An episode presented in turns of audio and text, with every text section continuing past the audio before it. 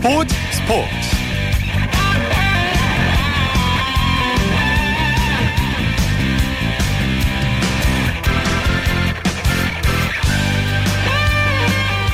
여러분 안녕하십니까? 토요일 밤 스포츠 스포츠. 아나운서 이광용입니다. 메이저리그 텍사스 레인저스의 추신수 선수 드디어 2할 5푼 고지를 정복했습니다 추신수 선수 오늘 장타를 포함해 3안타 1타점 맹타를 휘두르면서 2할 5푼 1리로 타율을 끌어올렸습니다 이로써 길고 길었던 2할 4푼 대 타율에서 드디어 벗어났는데요 전반기 최악의 모습을 보였지만 추신수 선수 올스타 브레이크 이후 맹타를 휘두르며 계속 타율을 높여왔죠.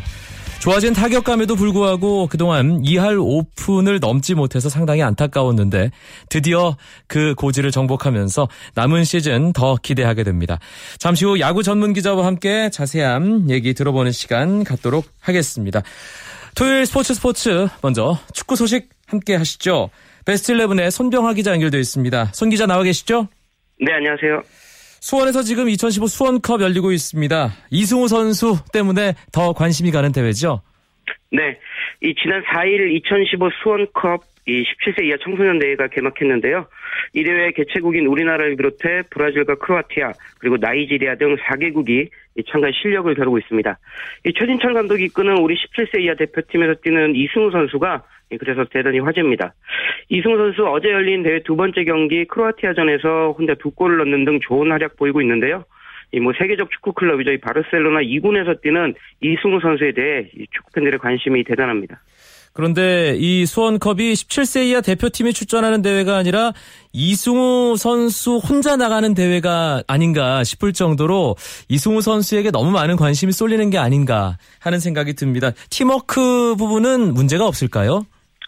네, 이 이승우 선수가 워낙 인기가 많고 실력이 출중하다 보니까 대부분의 기사나 이야기가 이승우 선수 중심으로 나오고 있는 상황입니다.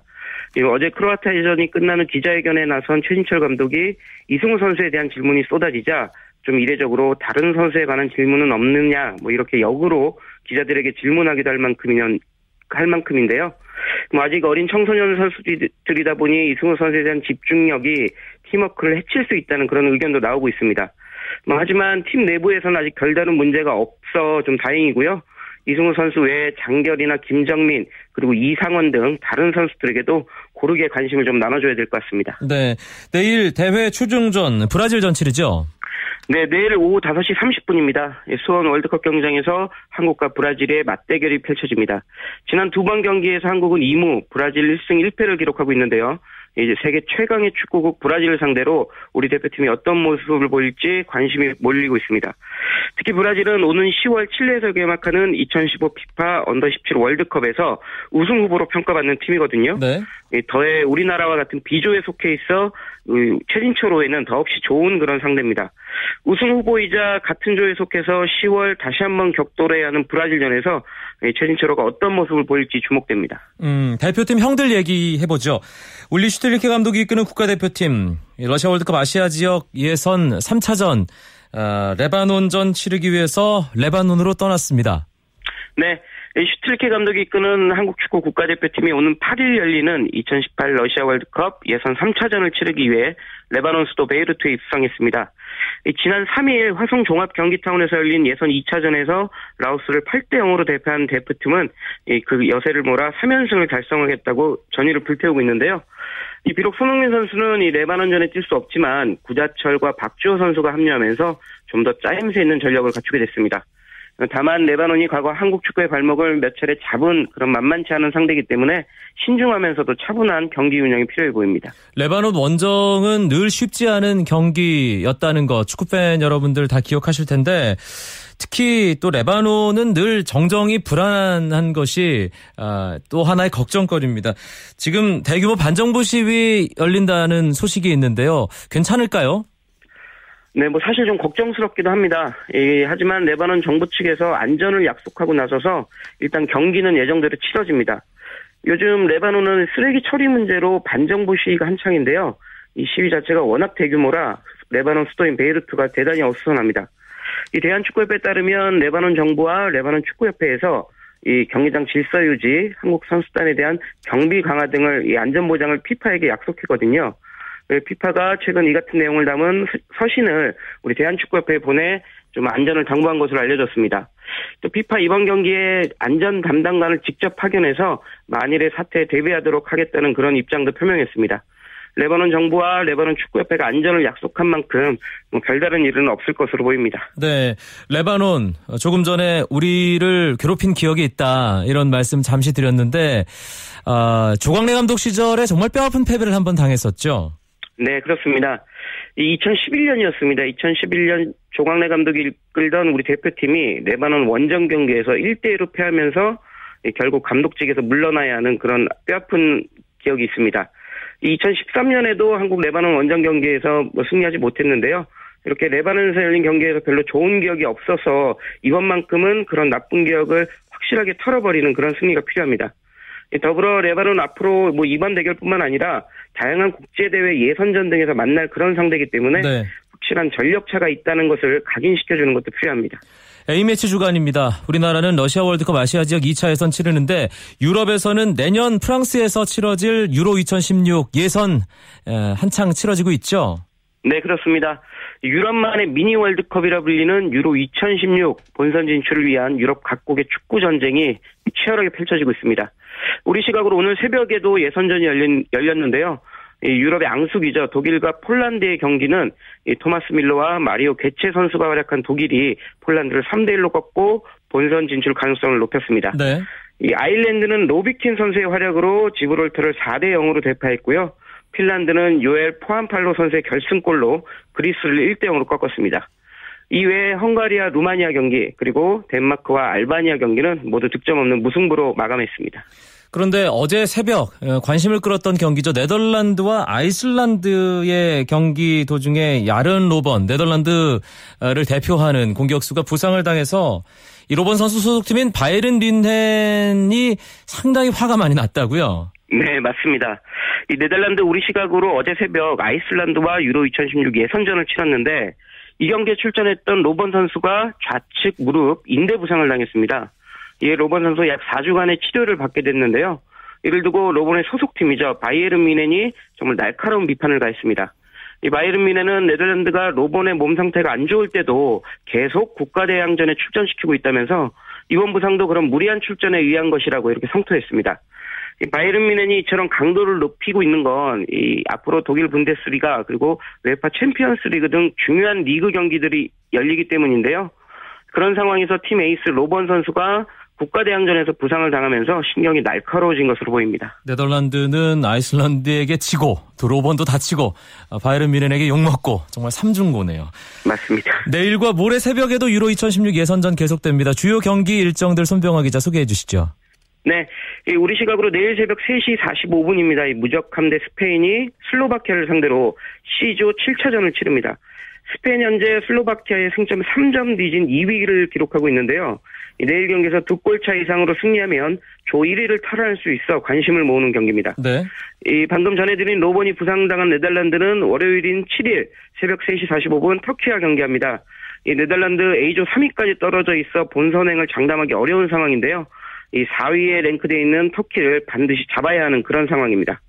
마지막으로 수요일, 수요일인 9일 새벽 3시 45분 5분에는 축구 종가 잉글랜드가 스위스를 상대로 2조 7번째 경기를 치릅니다. 알겠습니다. 축구 소식 풍성하게 알아봤습니다. 베스트 11 손병아 기자 고맙습니다. 네, 고맙습니다.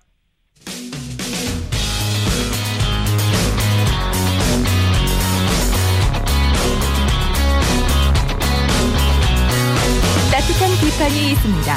냉철한 분석이 있습니다. 스포츠 스포츠 이번엔 야구장으로 가보겠습니다. 이데일리 박은별 기자 연결되어 있습니다. 박 기자 안녕하세요. 네, 안녕하세요. 아, 무더운 여름 동안 주말 야간 경기가 계속 치러졌는데 9월이 되면서 아, 플레이볼 시간이 조금 당겨졌습니다. 그래서 경기는 아, 모두 끝났습니다. 아, 이게 또 하나의 변수가 되고 있다면서요? 네, 뭐 일단 딱히 변수라기보다 이제 여러 가지 9월 들어서 바뀌는 일들이 조금 많이 생겼는데요. 네. 일단은 말씀하신 대로 주말 경기 시간부터가 바뀌었습니다. 토요일은 5시 그리고 일요일은 이제 2시로 이제 시간이 앞당겨졌고요. 어, 이제 Sunday baseball이라고 해서 일요일에 한 경기만 또또 5시에 진행을 하게 됩니다. 네. 일요일은 좀 야구 팬 분들은 두 경기를 보실 수 있게 되겠죠. 그리고 엔트리도 어, 지난 1일부터 확대돼서 팀당 5명씩 추가 등록이 됐고요. 또 어, 며칠 전에 또 KBO에서 발표를 했습니다. 우선 취소된 경기를 포함해서 이제 잔여 경기까지 모두 일정 편성이 되면서 어, 시즌이 10월 3일에 모두 무리 없이 끝나도록 했습니다. 네. 또 그 사이에 비가 온다면 이 여러 가지로 복잡해지기 때문에 야구를 할 때는 비가 좀 많았으면 하는 그런 바람 예, 하게 갖게 되고요. 오늘 다섯 경기 정상적으로 치러졌습니다. NC가 KT에게 호되게 한 방 먹었네요. 네. 어, 1위 싸움에 갈길 바쁜 NC가 KT의 발목이 잡혔습니다. 오늘 KT 타선 집중력이 무서웠던 날인데요. 1회부터 NC 선발 손민한 선수를 엄청 괴롭혔습니다. 어, 실책이랑 안타 6개 그리고 뭐 희생 플라이까지 더해서 1회만 6점을 뽑아냈고요. 그러면서 초반에 승기를 잡고 10대 2로 여유 있게 승리했습니다. 그리고 넥센의 최근 기세가 무섭습니다. SK를 상대로 또 이겼습니다. 8연승이죠? 네, 오늘 7대 0 완봉승을 거두면서 8연승을 이어갔는데요. 작년에도 4월에 넥센이 8연승 하면서 이 순위권 싸움에서 치고 나간 적이 있었는데 올해 9월에 또 팀 최다 연승 타이 기록을 만들어냈습니다. 어, 8월만 해도 넥센이 위기의 넥센이다라고 불릴 만큼 승리면에서 최악의 한 달을 보냈었는데 9월 시작부터 분위기가 너무 좋고요. 또 이제 4위 넥센의 무서운 상승세로 인해서 3위 싸움 그리고 또 2위 싸움까지 또 모르게 됐습니다. 오늘 넥센과 SK의 경기 제가 뭐 경기를 지켜보지 못하고 결과만 보고 깜짝 놀랐습니다. 넥센 선발 투수가 김영민 선수였는데 완봉승을 했어요. 네. 많이들 놀라셨을 것 같은데요. 네. 김영희 선수가 2년 만에 거둔 선발승이 또 생애 첫 완봉승이었어요. 9회까지 안타 5개 한 점도 내주지 않는 오늘 완벽 피칭이었습니다. 어, 넥센이 외국인 투수 의존도가 꽤 높은 팀인데 이 토종 김영민 선수가 오늘 완벽하게 던졌잖아요. 오늘 승리를 계기로 조금 더 자신감을 갖고 던져줄 그런 계기를 찾았다는 점에서 오늘 염경엽 넥센 감독이 8연승만큼이나 어, 더 기분이 좋았을 것 같습니다. 넥센의 최근 기세가 더 의미가 있는 것이 어, 넥센이 100% 지금 멤버 구성을 못하고 있는 상황이지 않습니까? 네, 뭐 라인업을 보시면 또 알겠지만 빠진 선수들이 정말 많거든요. 오늘 같은 경우에도 박병호 선수가 손가락 통증, 통증 때문에 빠진 날이었고 뭐 요 며칠 계속 못 나오고 있는 상황이었고요. 그리고 유격수 김한성 선수도 어, 연승 기간 중간에 부상 때문에 없던 날이 있었고 또 엔트리에는 아예 뭐 김민성 선수, 윤성민 선수 이름도 없죠. 또 마운드에서는 마무리 손순나까지 빠진 상황이었는데 그런 가운데서도 8연승을 이어가고 있다는 게 정말 더 대단하게 느껴집니다. 어떤 선수 하나 빠졌다고 힘들다는 이야기가 나오면은 그거는 강팀이 아닌 거다라고 뭐 염경엽 감독이 늘 하는 이야기가 있는데 네. 요즘 넥센 행보를 보면 진짜 넥센이 강팀 대열에 정말 오른 것 같습니다. 그렇군요. 기아와 삼성의 경기 있었습니다. 이 대구 경기였는데 이 경기도 좀 의외의 결과가 나왔습니다. 네, 기아가 4대 0으로 승리하면서 연패를 벗어났습니다. 작년까지는 기아가 삼성만 만나면 뭐 압도적으로 밀리는 경기를 했는데 올해는 상대 전적에서 오히려 오늘 경기 승리까지 더해서 8승 6패로 앞서고 있을 정도로 뭐 삼성을 상대로 잘하는 모습을 보여주고 있어요. 오늘 홈런 두 방이 결정적이었는데 2회 이범호 선수가 때려낸 어, 선취점, 이 솔로 홈런이 결정점이 되고요. 7회에 오준혁 선수의 투런포로 오늘 승리를 잡았습니다. 오준혁 선수가 프로 데뷔 첫 홈런이라고 알고 있는데 어, 오준혁 선수의 이 홈런이 이 프로 데뷔 첫 승을 한 기아 선발 투수에 조금 묻히는 느낌이 있습니다. 임기준이라는 투수가 팬들에게 이름을 알렸죠. 네. 어, 오늘 그 삼성 기아 선발 맞대결이 피가로 대 임기준이었어요. 피가로 선수는 삼성 뭐 에이스라고 불리는 그런 잘하는 선수잖아요. 그에 비하면 임기준 선수는 아직 경험도 많지 않고 좀 선발 싸움 이름값만 보면 기아가 밀리지 않나 싶었는데 역시 야구는 모르는 것 같아요. 이기준 선수가 오늘 삼성 타선을 상대로 5.1이닝 동안 7점 없이 막으면서 시즌 첫 승을 거뒀습니다. 잊지 못한 날이 될 것 같습니다. 최근 프로야구 5위 싸움이 참 재밌습니다. 이제 한치 앞을 내다볼 수 없고 뭐 혹자는 서로 5위를 안 하려고 폭탄 돌리는 것 같다. 뭐 이런 얘기도 하는데 롯데가 이 5위 싸움에 태풍의 핵으로 부상하고 있습니다. 오늘 또 LG에게 역전승 거뒀죠. 네, 말씀하신 대로 정말 뭐 롯데가 5위 싸움을 더 재밌게 만들고 있는데요. 오늘 불펜에서 선발로 보직이 바뀐 이명호 선수가 5회까지 어 9점만 내주면서 5년 만에 선발승을 거뒀고요. 또 롯데가 자랑하는 타선도 3회 2사 후에 LG 선발 우규민에게 어, 연속 5안타를 뽑아내면서 오늘 좋은 집중력을 보여준 경기였습니다. 롯데 거포 최준석 선수 오늘 석점짜리 홈런 또 날렸네요. 네, 오늘 롯데 승리에는 최준석 선수의 한 방이 컸던 것 같아요. 5대 3으로 좀 아슬아슬하게 앞서고 있던 7회에 어, LG 바뀐 투수 유원상 선수를 상대로 어, 3점짜리 홈런을 때렸습니다. 시즌 26호 홈런이었고요. 이 한 방으로 좀 LG가 추격 의지를 잃었는데 어, 이 최준석 선수의 한 방이 6회 말 실점한 후에 바로 그 다음 이닝에서 만들어낸 추가점이라는 점에서 뭐 롯데 요즘 좋은 분위기를 증명하는 장면이 아니었나 싶습니다. 롯데와 5위 싸움 한창 하고 있는 한화는 홈에서 두산과 만났습니다. 이 대전구장 만원 관중이었다고 하던데 팬들이 한화 선수들에게 길을 좀 불어 넣어준 모양입니다. 네, 하나 시즌 20번째 매진이었어요. 게다가 오늘 그 하나 팬이라고 하는 배우 송중기 씨까지 시구에 참여하면서 오늘 대전 야구 팬들 분위기를 정말 뜨겁게 만들었는데요.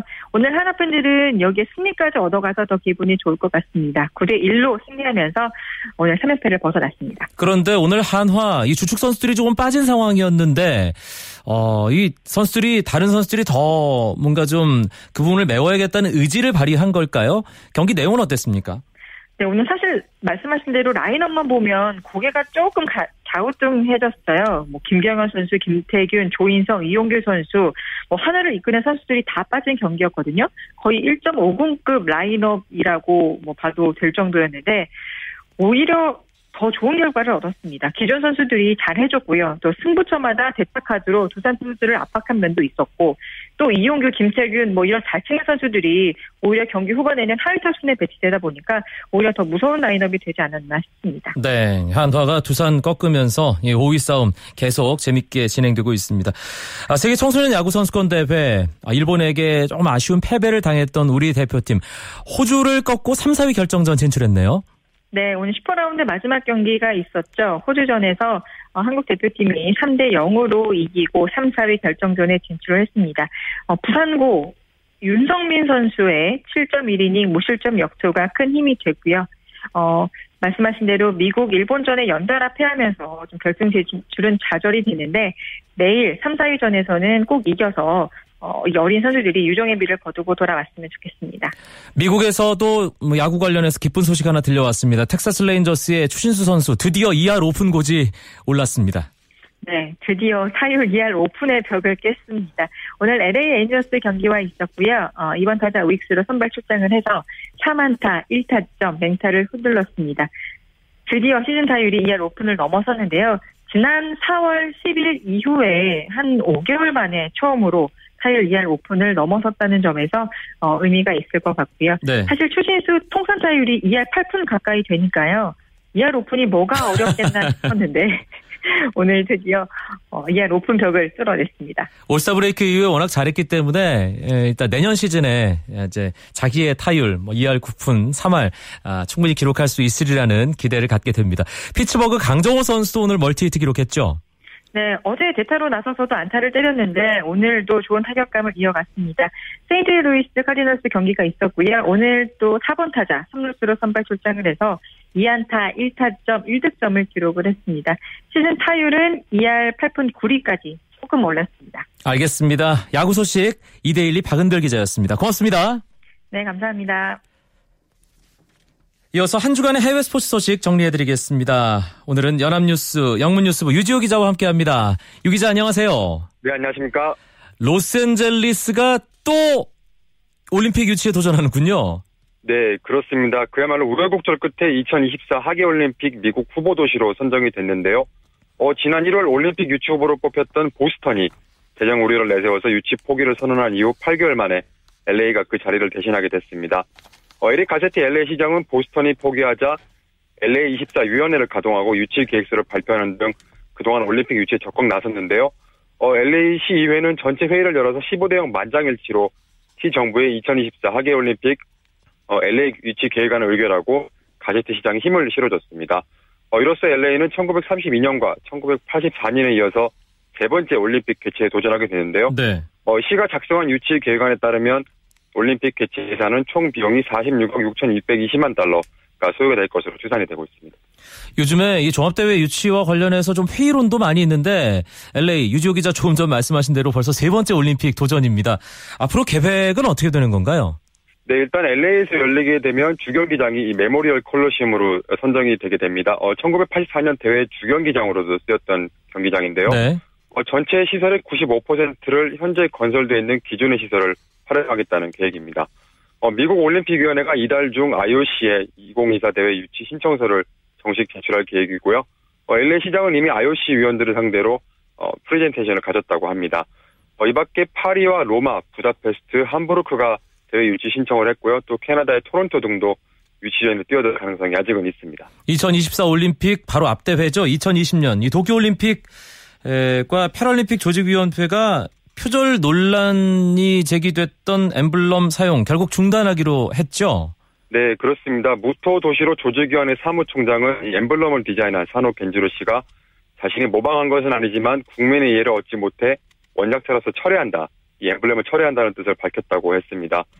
최근 무리한 지출 논란이 있었던 주경기장 디자인도 백지화된 데 이어서 이 엠블럼마저 원점으로 돌아가게 됐는데요. 어, 이 도쿄대회 엠블럼은 7월 24일 결정됐는데 일주일도 지나지 않아서 벨기에 그래픽 디자이너 올리비에 데비가 어, 자신이 2년 전 제작한 벨기에 극장 로고와 비슷하다는 지적을 했습니다. 이 산호는 표절 의혹을 부정했지만 그가 과거 디자인한 다른 문양에서도 또 비슷한 의혹이 끊이지 않았었는데요. 네. 어, 조직위는 곧 새 엠블럼 선정 작업에 들어가겠, 들어가겠다고 했지만 어떤 방식으로 할지는 아직은 밝히지 않았습니다. 어, 이어지는 이 도쿄올림픽 악재에 대해서 일부에서는 정보 책임론을 또 확산시키려고 하고 있습니다. 표절 논란을 제기한 이 벨기에 작가, 아, 아 올비에 데비 그 작가가 이 디자이너가 IOC를 벨기에 법원에 제소했다는 소식도 있네요. 네, 이 데비는 엠블럼 사용이 취소됐음에도 불구하고 IOC에 대한 제소 절차를 진행하겠다고 얘기했는데요. 어, 도쿄올림픽 조직위원회가 문제의 엠블럼을 사용하지 않기로 결정한 이유가 또 모호하다고 주장하고 있습니다. 어, 도쿄 측이 분명하게 표절 사실을 인정해야 된다고 강조하고 있는데요. 어, 그는 좀 법적인 분쟁이 아직 해결되지 않았으며 또 재판이 계속 진행될 것이라고 덧붙였습니다. 어, 이번 사건 관련 첫 심리는 이달 22일 열리게 됩니다. 어, 올해 마지막 테니스 메이저 대회죠. US 오픈 지금 뉴욕에서 한창 치러지고 있습니다. 그런데 첫날부터 큰 이변이 나왔습니다. 지난해 준우승자인 일본 테니스의 영웅 니시코리 케이가 1회전 탈락했어요. 네, 세계 랭킹 4위이자 이번 대회 4번 시드를 받았던 니시코리 케이가 프랑스의 브노아 페어에게 세트 스코어 2대 3으로 1회전에서 패했습니다. 어, 지난해 US 오픈에서는 아시안 선수 최초로 메이저 대회 남자 단식 결승에 진출했던 니시코리인데요. 올해는 대회 첫 이변의 희생양이 되고 말았습니다. 4세트 뭐 타이브레이크에서 두 차례나 매치 포인트를 잡고 살리지 못했는데요. 이 선수가 허리 통증으로 지난달 한 투어 대회에서 빠진 적이 있, 습니다 네. 어, 이번에는 몸은 괜찮다고 했는데 이 3시간 넘게 이어진 경기 막판에는 좀 불편한 기색을 보이기도 했습니다. 어, US 오픈에서 전년도 남자 단식 결승 진출자가 이 다음에 1회전에서 탈락한 것은 1999년 패트릭 라프터 이후 이번에 니시코리 케이 선수가 처음인데요. 한편 페어 선수 최근 투어 대회에서 우리나라 정현 선수에게 2회전에서 패한 바 있는데요. 이번에는 니시코리를 꺾으며 아주 대어를 낚았습니다. 아, 이 호주의 패트릭 라프터 이름도 참 오랜만에 듣고, 네. 예, 또 정현 선수 이름 나오니까, 예, 엊그제 새벽에 눈 비비면서 예, 바브린카와의 경기 지켜본 예, 그 좀 아쉬운 순간도 아, 갑자기 떠오르네요. 여자 단식 경기에서도 초반에 이변이 나왔죠? 네, 이 10번 시드 이내 선수는 3명이 첫날에 떨어졌는데요. 어, 7번 시드 아나 이바노비치가 도미니카 시볼코바에게 1대1로 져서 짐을 먼저 쌌습니다. 또 8번 시드 카롤리나 플리스코바가 세계 121위에 올라있는 선수 안나 타티시빌리에게 0대2로 패했고요. 10번 시드를 받았던 카를라 수에르스 나바로는 77위에 올라 있는 데니스 알베르토바, 알레르토바에게 마찬가지로 세트 스코어 0대 2로 패했습니다. 네. 뭐, 그 밖에 4번 시드를 받았던 캐롤리아, 캐롤라인 보즈니아키는 149위 선수 페트라 체코프스카에게 1대 2로 패하면서 2회전에서 오늘 탈락했는데요. 어, 한편 여자 단식 이번 시, 올, 올 시즌 단, 단일 시즌 그랜드 슬램을 노리는 세리나 윌리엄스는 4회전까지는 수상을 하고 있습니다. 육상 뭐 중장거리 하면 최고의 나라 케냐라는 거 스포츠 팬들 알고 계실 겁니다. 그런데 케냐가 어 뭐 육상계에서 보폭을 좀 넓히는 느낌입니다. 이번 세계 육상 선수권 대회 종합 우승을 차지했군요. 네, 그렇습니다. 케냐가 금메달 7개, 또 은메달 6개, 동메달 3개로 사상 첫 종합 우승을 차지했는데요. 어, 2위는 단거리에서만 7개 금메달을 딴 자메이카가 올랐습니다. 한편 11번 종합 우승에 빛나는 미국이 네 번째로 1위 자리를 다른 나라에 내줬는데요. 두 개의 연속 1위 등극에 실패한 것이 이번이 처음입니다. 어, 미국이 총 메달 수에서는 18개로 어, 가장 많이 따기는 했습니다. 하지만 이 케냐의 약진이 아주 돋보였는데요. 어, 남자 400m 허들과 또 필드 종목, 남자 창, 창 던지기에서 깜짝 우승을 했습니다. 네. 400m 허들에서는 니콜라스 배 선수가 우승을 했는데요. 사실 이번 대회 전까지 올 시즌 1위부터 5위 기록을 모두 미국 선수가 갖고 있었습니다. 뭐 케냐가 800m 미만 육상 종목을 우승한 게 세계 선수권 이번이 처음인데요. 그렇군요. 어, 그동안 마라톤과 3000m, 5000m 또 1000m에서 활약하다가 최근에 케냐는 800과 1500에서도 두각을 나타내고 있고요. 이번에는 400m 허들에서도 우승을 차지하면서 이 케냐가 선전한 종목이 점점 늘어나고 있습니다. 어, 줄리어스 예고 선수가 92.72m로 창던지기 우승을 했는데요. 또 케냐 선수 최초로 필드 종목 세계 선수권 정상에 올랐습니다. 어, 이와 더불어 데이비드 루, 어, 디샤가 남자 800m와 1500m로 석권했고요. 에즈키엘 캠, 보이가 남자 3000m 장애물, 또 여자 1000m와 3000m 장애물 역시 케냐 선수의 차지가 됐습니다. 알겠습니다. 오늘 월드 스포츠 여기까지 듣겠습니다. 연합뉴스 영문뉴스부 유지호 기자였습니다. 고맙습니다. 네, 감사합니다. 쳤다 하면 홈런이고 슛 골이고 각본 없는 한편의 드라마 그것이 바로 그것이 바로 손에 잡힌 우승 트로피. 목에 걸린 그 배달. 너와 내가 하나 되는 그것이 바로 그것이 바로 그것이 바로. 꿈꾸던 스포츠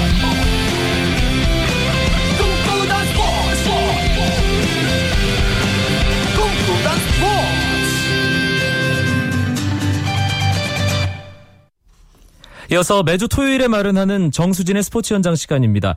세계 청소년 궁사들의 축제인 서울 국제 유스 양궁 페스타 양궁을 매개로 경기력 향상과 국가 간 우호 증진 또 문화 체험 등을 목표로 하는 아, 대회인데요. 서울시가 2013년부터 개최하고 있습니다. 오늘은 지난 3일부터 열리고 있는 2015 서울 국제 유스 양궁 페스타 현장으로 안내해 드립니다. 네, 저는 지금 2015 서울 국제 유스 양궁 페스타가 열리고 있는 잠실운동장 보조 경기장에 나와 있습니다. 세계 여러 나라에서 온 만 17세 이하의 선수들이 한자리에 모여 있는데요. 한국의 수도 서울에서 양궁이라는 스포츠와 문화가 하나가 되고 전 세계 청소년들이 함께 어울리고 즐기면서 나누는 스포츠 축제의 장이 지금부터 펼쳐집니다. 그 현장 저와 함께 가보시죠. 저는 서울시청의 양궁 감독 이태훈이라고 합니다. 그 이 대회는 공식적으로 국제 대회가 아니고 도시대학 명칭으로 지금 대회를 유치하고 있습니다. 지금 현재 나라는 14개 나라에서 선수는 120명 정도 참가했고요. 어, 린 선수들을 데리고 이제 경기도 하고 한국 양궁 세계 최고다 보니까 아마 더 많은 관심을 갖고 참가해 주는 것 같습니다. 선수들한테 기록이나 어떤 목표도 설정하는 건 맞지만 그래도 페스티벌이라고 하기 때문에 양궁으로서 배울 수 있고 도움이 좀 많이 될 거라고 생각합니다.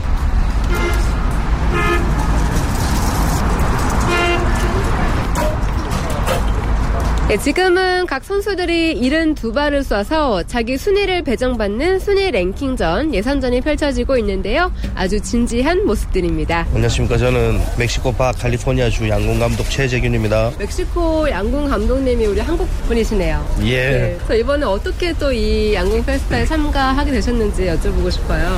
네, 저희 바 캘리포니아 팀이 첫 때부터 계속 참가를 했습니다. 네. 네, 그래서 이번에 3회째 또 참가를 하게 됐습니다. 하여튼 서울 페 스타 페스타 시합이 질적으로나 문화들이 우리 선수들한테 많은 도움이 되고 물론 제가 또 한국 감독이고 특별히 또 서울에서 개최하는 시합이고 또 당연히 한국 선수들 참가하기 때문에 우리 선수들이 그런 부분을 많이 배우고 싶어서 매년 참가하기를 원하고 있습니다. 네네네. 첫 해에는 저희 선수가 개인 1등을 했습니다. 초대 대회에서 작년에는 우리 선수가 개인 동메달 따고 올해는 잘 모르겠습니다. 일단 지금 하고 있는 중인데 그런 부분들이 많은 동기 유발을 하고 가죠. 그런 부분들이 돌아가서 다른 선수들도 아 나도 열심히 해서 내년에 참가할 수 있으면 나도 가서 한번 하고 싶다는 그런 동기 유발들이 이제 많이 반영이 되죠 다른 선수들한테. 아, yo soy Humberto Arellano Papachoris. 저는 umberto arellano입니다. Pues me gustó mucho la competencia y me 매번 저희 주에서 지원을 해줘서 여기 시합 참가해서 너무 감사하고 멕시코에 비해서는 아주 성숙된 이런 경기 진행 부분들을 많이 배우고 간다고 이야기를 합니다. Corea es el número uno en el mundo, como en la primera instancia. 아무래도 한국 선수들이 최고인 걸 알고 있고 오늘 역시도 오전에 시합을 했지만 1등, 2등, 3등이 전부 전부 한국 선수였고 그 다음에 이 친구가 4등을 했습니다. 그래서 뭐 나쁘진 않았는데 한국 선수들이 너무 잘하다 보니까 이 시합을 계속 보고 싶어 하고 이번에도 참가하게 된 이유입니다. 일단 한국 선수라고 붙게 되면은 충분히 이길 수가 있다고 가능성을 가지고 있다고 생각합니다. 혼성이라고 하는 미석 게임을 어, 남자 한 명, 여자 한 명이라고 하는 경기를 합니다. 경기장 개방하겠습니다. The field for mixed team opens. We will notify the target number. Number one, Korea. Number two, Bai. Number three, Singapore. Number four, Turkey. Number five, Nine. America. Number six, Eight. 성공을 해야 되는데 떨어질 생각을 하니까 갑자기 실수발이 생길까봐 그런 생각합니다. 재미있게 하면 됩니다. 네, 화이팅! 아, 네, 안녕하세요. 저는 양화중학교 양궁 코치 정경수라고 합니다. 지도자로서 저희 선수들이 일단 먼저 성적을 내는 것도 중요하겠지만 일단 이런 국제 무대를 통해서 애들이 좀 더 한 단계 성장할 수 있고 컬처 퍼포먼스나 그런 걸 통해서 또 서로 교류할 수 있는 예, 그런 장이 되는 것 같아서 참 기쁘고 예, 좋습니다. 서울시에 소재 있는 예, 중학교 그리고 서울체육고등학교 선수들이 다 같이 예, 선발전을 걸쳐서 총 남자 4명, 여자 4명의 선수들을 예, 한국 대표로 선발했고 요. 그런 합동 훈련을 통해서 애들의 좀 더 호흡을 맞추고 기량을 향상시켜서 예, 이번 대회에 참가하게 되었습니다. 저희 애들이 15살에서 16, 7, 그 정도 나이 또래 애들이에요. 얘네가 이제 저희 한국 양궁을 이끌어갈 어, 디딤돌이라고 생각하고 얘네가 이번 기회를 통해서 좀 더 발전하고 더 큰 무대, 국제 무대 가서도 예, 좋은 성적을 낼 수 있는 예, 그런 계기가 되었으면 좋겠습니다. 안녕하세요. 저는 서울체육고등학교 재학 중인 2학년 최건입니다. 저 초등학교 3학년 때부터 운동 시작해가지고 8년 넘었습니다. 국내 대회 뛰는 거랑 확실히 느낌이 달라요. 다른 나라 애들이랑 쏜다는 게 더 큰 것 같아요. 그런 느낌을 받게 하는 게. 이번 페스타 때 보여드리고 싶은 건요. 제 틀에 갇혀있는 게 아닌 극복하는 모습을 보여드리고 싶고요. 저의 가장 큰 목표는 당연히 올림픽 1등 하는 것. 지금보다 계속 더, 더 열심히 하고 지금보다 더 발전하는 모습 보여드리고 싶습니다. 네, 내일부터는 남녀 개인전과 단체전이 잠실 보조 경기장에서 펼쳐지고요. 준결승과 결승전은 평화의 문 광장에서 진행됩니다. 오는 8일까지 열리는 2015 서울국제 유스 양궁 페스타에 많은 관심 부탁드리고요. 지금까지 정수진이었습니다.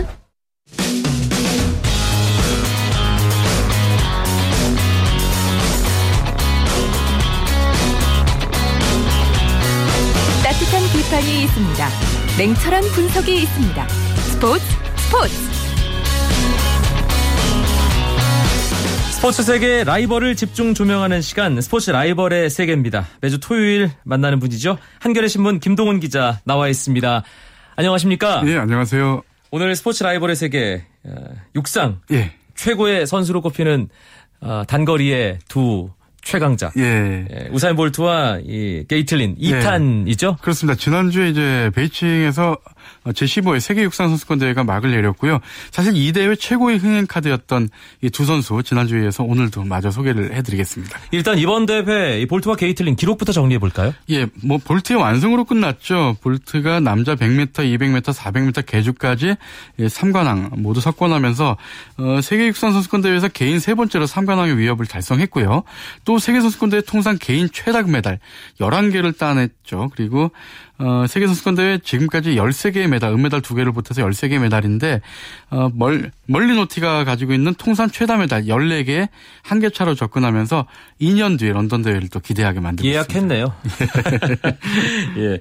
게이틀린이 이 대회 전 페이스가 워낙 좋았기 때문에 이번에는 볼트가 질 수도 있다. 이런 전망도 꽤 많았잖아요. 예, 그렇습니다. 볼트가 고질적인 발목 부상 또 척추 측만증 이것 때문에 작년에는 10경기도 못 나섰고요. 올해는 또 딱 한 한 대회밖에 출전을 못 했거든요. 반면에 게이틀린은 육상 선수로도 환갑이나 다름없는 34살의 나이인데도 정말 기적적으로 재기에 성공하면서 20대 때보다 오히려 기록이 더 좋았거든요. 올 시즌 기록만 보면 남자 100m 1, 2, 3, 4위 기록을 모두 게이틀린이 가지고 있었고요. 네. 200m도 올 시즌 1, 2위 기록을 게이틀린이 가지고 있으면서 볼트를 좀 압박을 했습니다. 하지만 역시 우사인 볼트가 제대로 뛰니까 게이틀린이 따라잡을 수가 없더군요. 그렇죠. 예. 사실 100m와 400m 계주는 볼트를 좀 넘을 수도 있었어요. 100m는 결승에서 9초 80으로 9초 79에 볼트에게 불과 0.01초 차로 졌는데 올 시즌 자신의 최고 기록이 9초 74였고요. 또 불과 몇, 시, 몇 시간 전에 뛰었던 준결승 기록도 9초 77.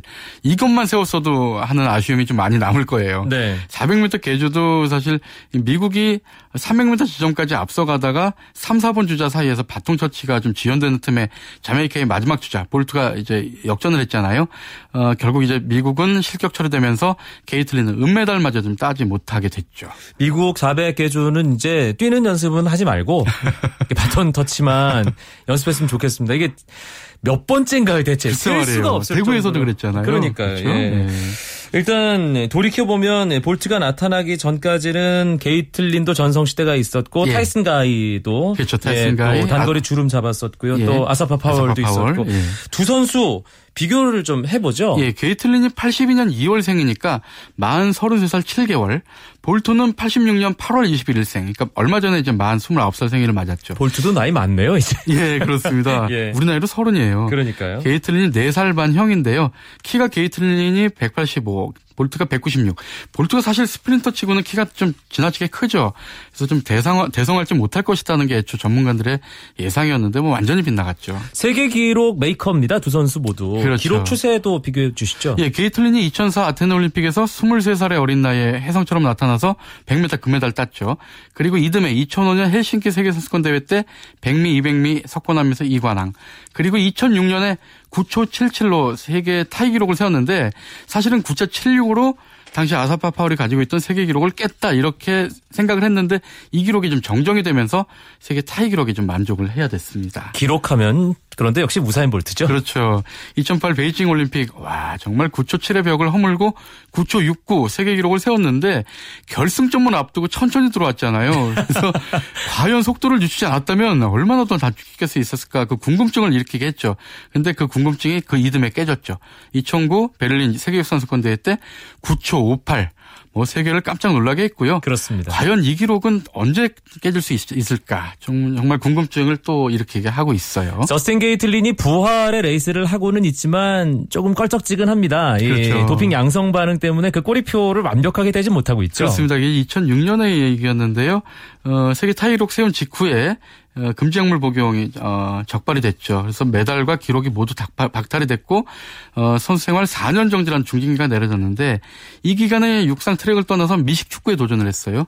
하지만 뭐 그리 어, 성적이 좋지 않았고 4년의 징계를 마치고 복귀한 대회가 바로 2011 대구 세계 육상 선수권 대회였는데 그때도 아쉽게 좀 메달은 못 따고 빈손으로 좀 전에 말씀드린 400m 계주에서는 딸 수 있었는데 실격 처리되면서 빈손으로 좀 본국으로 돌아갔죠. 내년 리우 올림픽 맞대결이 최고의 매치가 되지 않을까 그렇습니다. 하는 생각이 드는데요. 사실 이제 그 볼트도 아직 몸이 좀 성치 않고요. 그래서 두 선수가 사실 올림픽과 인연이 많은데 볼트가 베이징 올림픽에서 세 종목 모두 세계 신기록 세우면서 3관왕, 런던 올림픽 때도 3관왕, 그러니까 2회 연속 올림픽 3관왕인데 게이틀리는 또 자신의 이름을 알린 무대가 2004 아테네 올림픽, 올림픽 무대였고요. 네. 또 재기를 알린 무대도 2012 런던 올림픽. 그러니까 올림픽과 두 선수가 상당히 인연이 많은데 어쨌든 게이틀린이 만 30살의 나이에 런던 올림픽에서 어 100m 동메달, 400m 어, 계주에서 은메달 따면서 재기에 성공을 했고요. 결국 내년 리오 올림픽 볼트에 어떻게 보면 좀 전성기의 마지막이 될 것 같은데 볼트가 우세가 좀 예상이 되긴 되긴 하지만 파란만장한 선수 생활의 마지막 불꽃을 피우려는 게이틀린 노장 투혼. 이것도 정말 흥미로운 어떤 관전 포인트가 되지 않을까. 이렇게 생각하면서 볼트와 게이틀린 마지막 리우올림픽에서의 대결이 벌써부터 정말 관심이 모아지고 있습니다. 1년도 남지 않았습니다. 그렇습니다. 알겠습니다. 오늘도 우사인 볼트와 저스틴 게이틀린의 라이벌 이야기 한겨레 신문 김동훈 기자와 함께했습니다. 고맙습니다. 네, 감사합니다. 저는 내일도 9시 20분 풍성한 스포츠 소식으로 여러분들 찾아뵙겠습니다. 아나운서 이광용이었습니다. 고맙습니다. 스포츠 스포츠.